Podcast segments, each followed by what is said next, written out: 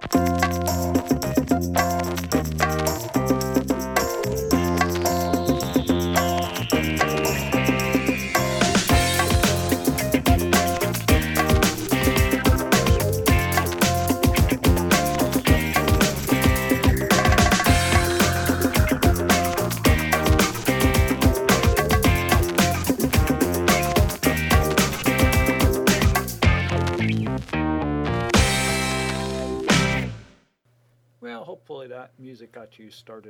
to a good little walk or drive or wherever you're listening to this podcast. Uh, this is Paul Aronowitz back again with items 16 through 20 in Rheumatology Internal Medicine Essentials.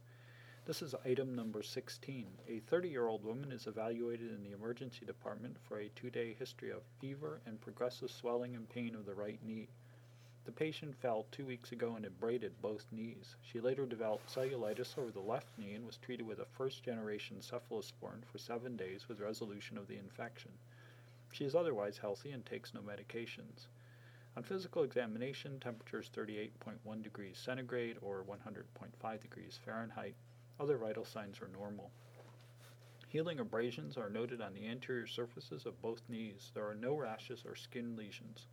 The right knee is swollen, erythematous, warm, and exquisitely tender with markedly diminished range of motion but no instability. Radiographs of the right knee reveal soft tissue, tissue swelling and a large effusion but no bony changes. Which of the following is the most likely diagnosis? A. Acute gouty arthritis. B. Anterior cruciate ligament tear. C. Lyme arthritis. Or D. Staphylococcus aureus infection. Again, choices are a. Acute gouty arthritis, B. Anterior cruciate ligament tear, C. Lyme arthritis, or D. Staphylococcus aureus infection. I will give you a moment to contemplate your answer to that one. And by the way, you'll probably notice that I still have my Bell's palsy and my voice sounds very strange. I apologize for that, but perhaps uh, it will make listening to me more entertaining than it already is. So the answer to item 16 is D. Uh, this patient has a Staphylococcus aureus infection. So gram-positive microorganisms are the most frequent causes of infectious arthritis, with Staph aureus being the most common far and away, and this is something you must know for internal medicine. These infections typically are monoarticular and affect the large joints, particularly the knee. They usually have a rapid onset of hours to one or two days. So this patient, uh, who otherwise is healthy, uh, had this cellulitis and presumably obtained this inf- infection through a hematogenous spread of uh, skin-derived infection. So the presence of fever, along with a markedly swollen and inflamed joint, is consistent with Staph aureus infection.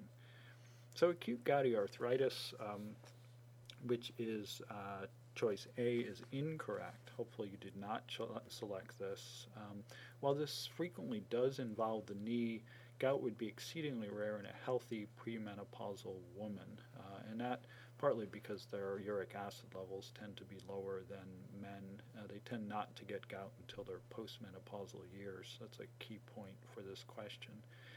As far as uh, choice number B, which is anterior cruciate ligament uh, injury or tear, uh, that can cause acute swelling uh, but the joint is usually not as inflamed as described in this particular question.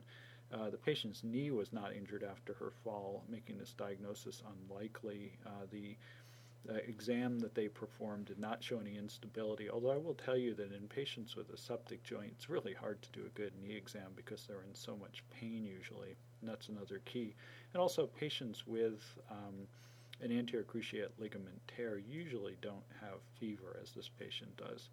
And then finally, regarding uh, choice C, Lyme arthritis, this would be incorrect as well. Uh, this tends to be a late manifestation of Lyme disease. It's a monoarticular arthritis of the lower extremity, and the, the onset typically is gradual rather than acute, and it's usually not associated with fever, interestingly enough. So the key points in this question are that infectious arthritis caused by gram-positive microorganisms is typically monoarticular and affects the larger joints, particularly the knee, a rapid onset of development which can happen over hours to one or two days. So the history is key. the exam is key and the particular person that you're seeing is key. Item 17 a 77 year old woman is evaluated in follow up for a prosthetic joint infection. Three years ago, she underwent right total knee replacement to treat osteoarthritis. Three days ago, she developed right knee pain and swelling around the knee and a low grade fever. A synovial fluid aspirate was obtained and sent for culture, and empiric intravenous vancomycin was started. Her culture grew methicillin sensitive Staphylococcus aureus. On physical examination today, temperature is 38.0 degrees centigrade or 100.4 degrees Fahrenheit. Other vital signs are normal. There's a well healed surgical scar overlying the right knee. The knee is slightly warm with pain on passive range of motion. Laboratory studies are significant for a leukocyte count of 13,000 microliters uh, per microliter with 88% neutrophils and an erythrocyte sedimentation rate of 88 millimeters per hour. Radiographs of the right knee show prosthetic loosening and periprosthetic lucency of the femur. In addition to switching to intravenous nafcillin, which of the following is the most appropriate next step in management? A. Add rifampin. B. Add vancomycin. C. Schedule surgical removal of the prosthetic joint or D, surgical debridement of the prosthetic joint. And again, those choices are A, add rifampin, B, add vancomycin, C, schedule surgical removal of the prosthetic joint, or D, surgical debridement of the prosthetic joint. I will give you a moment to contemplate the answer to that one. So the answer to this one is C. In this situation, uh, the patient uh, has a prosthetic knee joint infection, which is caused by methicillin-sensitive Staph aureus and requires surgical removal of the prosthesis. So her findings, including joint pain, the elevated uh, uh, elevated leukocyte count, elevated erythrocyte sedimentation rate, along with positive synovial fluid cultures, cultures, prosthetic loosening, and periprosthetic bone erosion are all consistent with prosthetic joint infection. Uh, these joints can become infected late, as this one is. It can be anywhere from more than three months to years. It tends to happen via hematogenic spread of microorganisms. Um, and the joint may be swollen and inflamed or only painful, so you have to be careful not to miss this particular diagnosis in patients who have an artificial joint. Leukocyte counts may only be modestly elevated, uh, and inflammatory markers such as the erythrocyte sedimentation rate or C reactive protein are usually elevated. Uh, radiographs are not always positive, but when they are, they may reveal erosion or loosening around the implantation site. And so, diagnosis uh, to be made in this case, you need synovial fluid aspiration or open debridement along with gram staining cultures. Usually, diagnosis starts, by the way, with synovial fluid aspiration. Treatment of prosthetic joint infection usually involves removal of the infected prosthesis, and it's definitely required for late infection or an infection related dysfunction of the prosthesis, such as loosening, as in this case.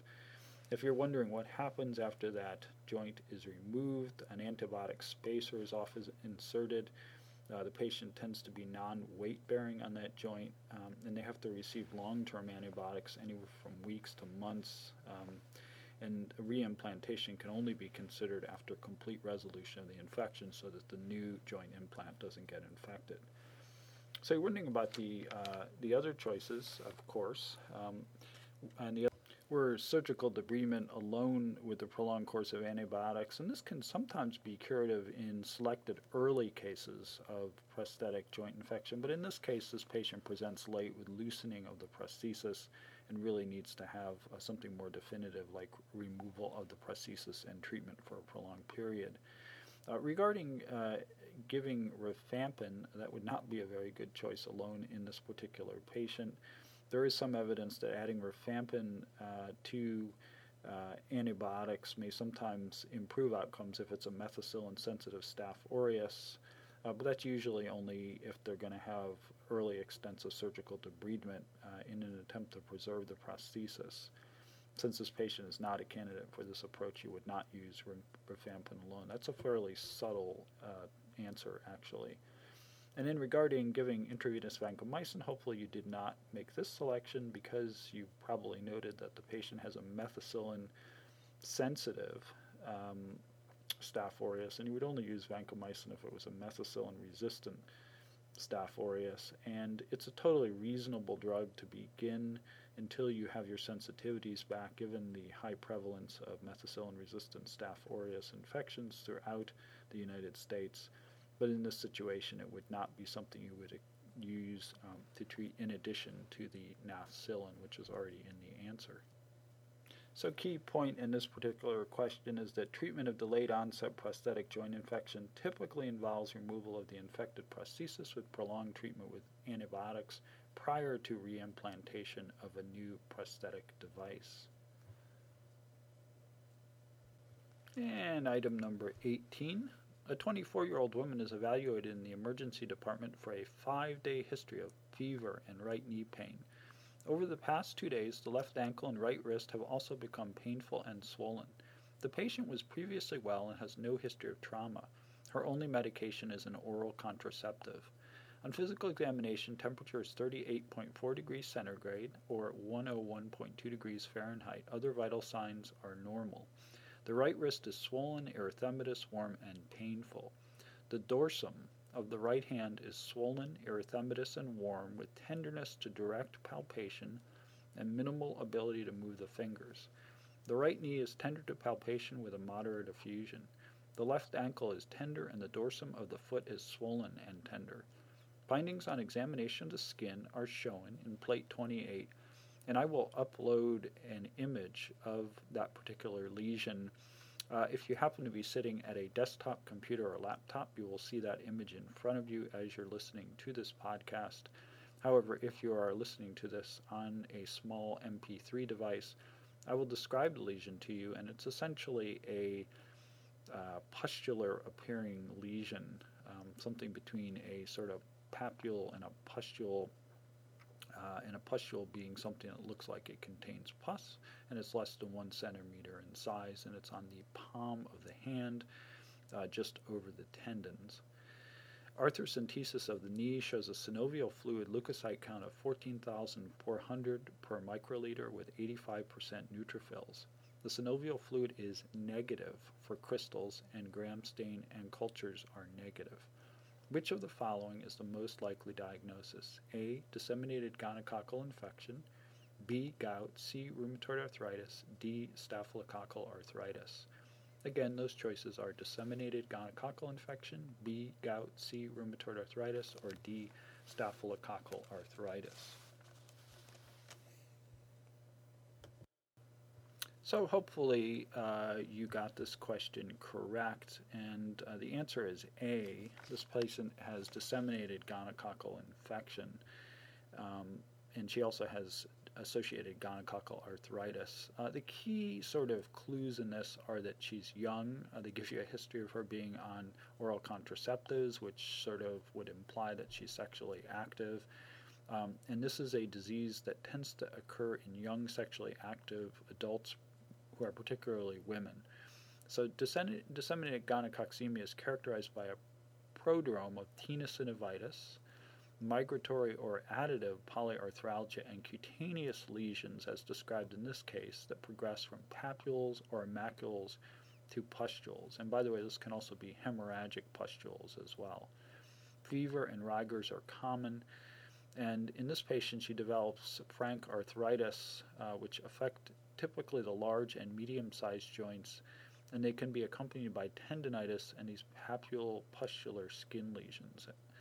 The leukocyte count is typically less than that you'd see in other forms of bacterial arthritis, and of note, the gram stain and culture results are usually negative from the arthrocentesis. So when you hear a negative gram stain and culture results, be th- thinking about GC. It rarely grows out of joints. So, regarding the choice of gout, uh, uh, this can be highly inflammatory and polyarticular, but again, as we discussed in the last question, uh, it rarely, or sorry, two questions ago, it rarely occurs in premenopausal women. Remember, think postmenopausal women for gout, um, and predominantly men uh, if they're younger. Um, you know, the attack uh, in gout is rarely polyarticular at uh, the beginning, and we would be looking for an attack in the first metatarsophalangeal joint. And of course, gout is not associated with papulopustular skin lesions. So that's a bad choice, frankly. Um, and hopefully you didn't make it. I'll bet you didn't.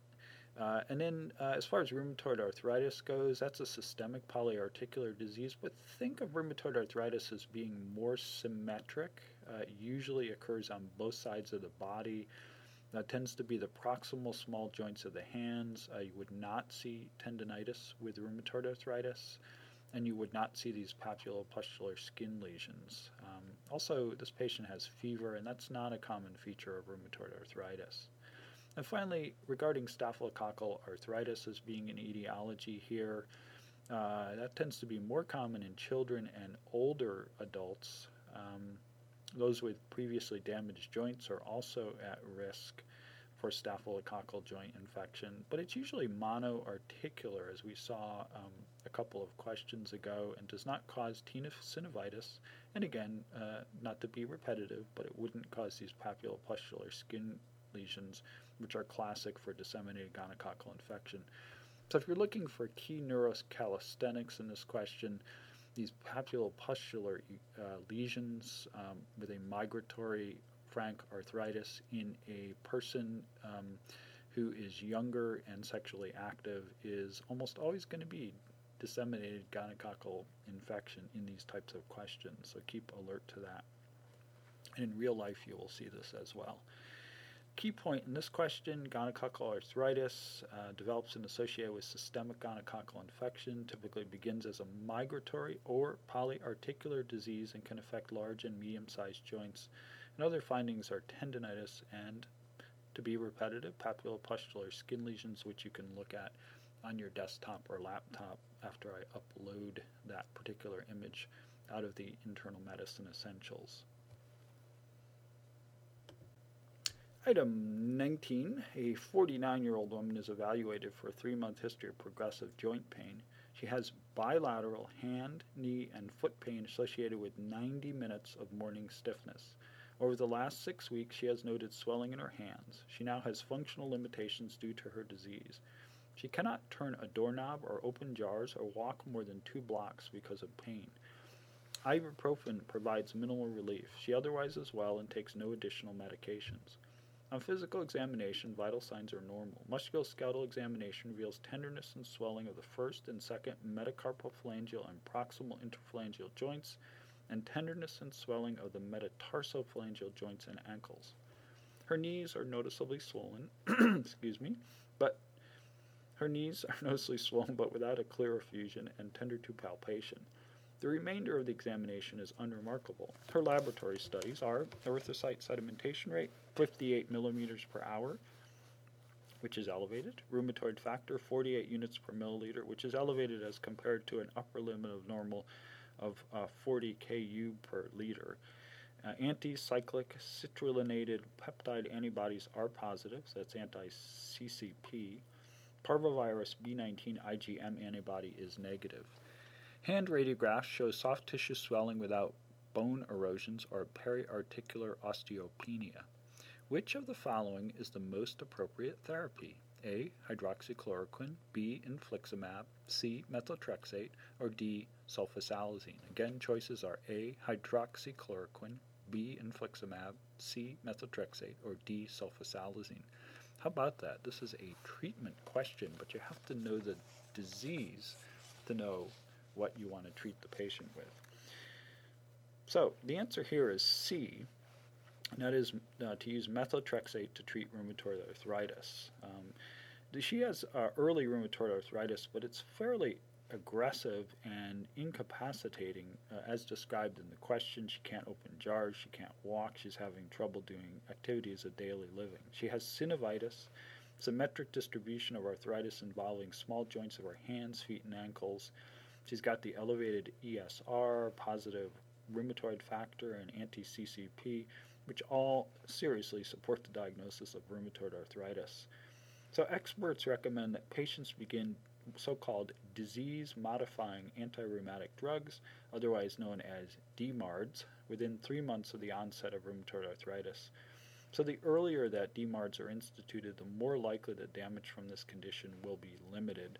The initial choice of a DMARD is based on the severity of the inflammatory disease, the rate of disease progression, and whether erosive disease is seen on radiographs and whether a patient has anti CCP antibody positivity.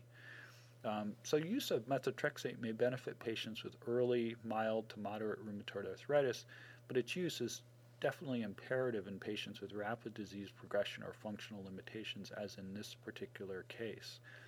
Uh, in the absence of contraindications, methotrexate should be instituted immediately in patients with erosive disease documented at disease onset. It can be used as monotherapy in patients with early disease as it's highly effective. It's very well tolerated, is associated with high rates of adherence, and has a relatively cost, low cost compared with other disease modifying anti rheumatic drugs.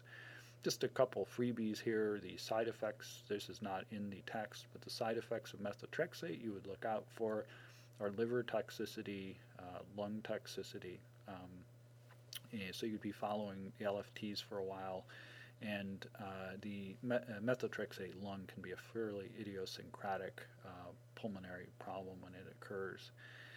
So, regarding the other choices, including hydroxychloroquine, monotherapy with hydroxychloroquine or sulfasalazine or combination therapy with these agents is indicated to treat early, mild, and non erosive disease. Um, hydroxychloroquine alone has not been shown to retard radiographic progression of rheumatoid arthritis and therefore should be used only in patients whose disease has remained non erosive for several years.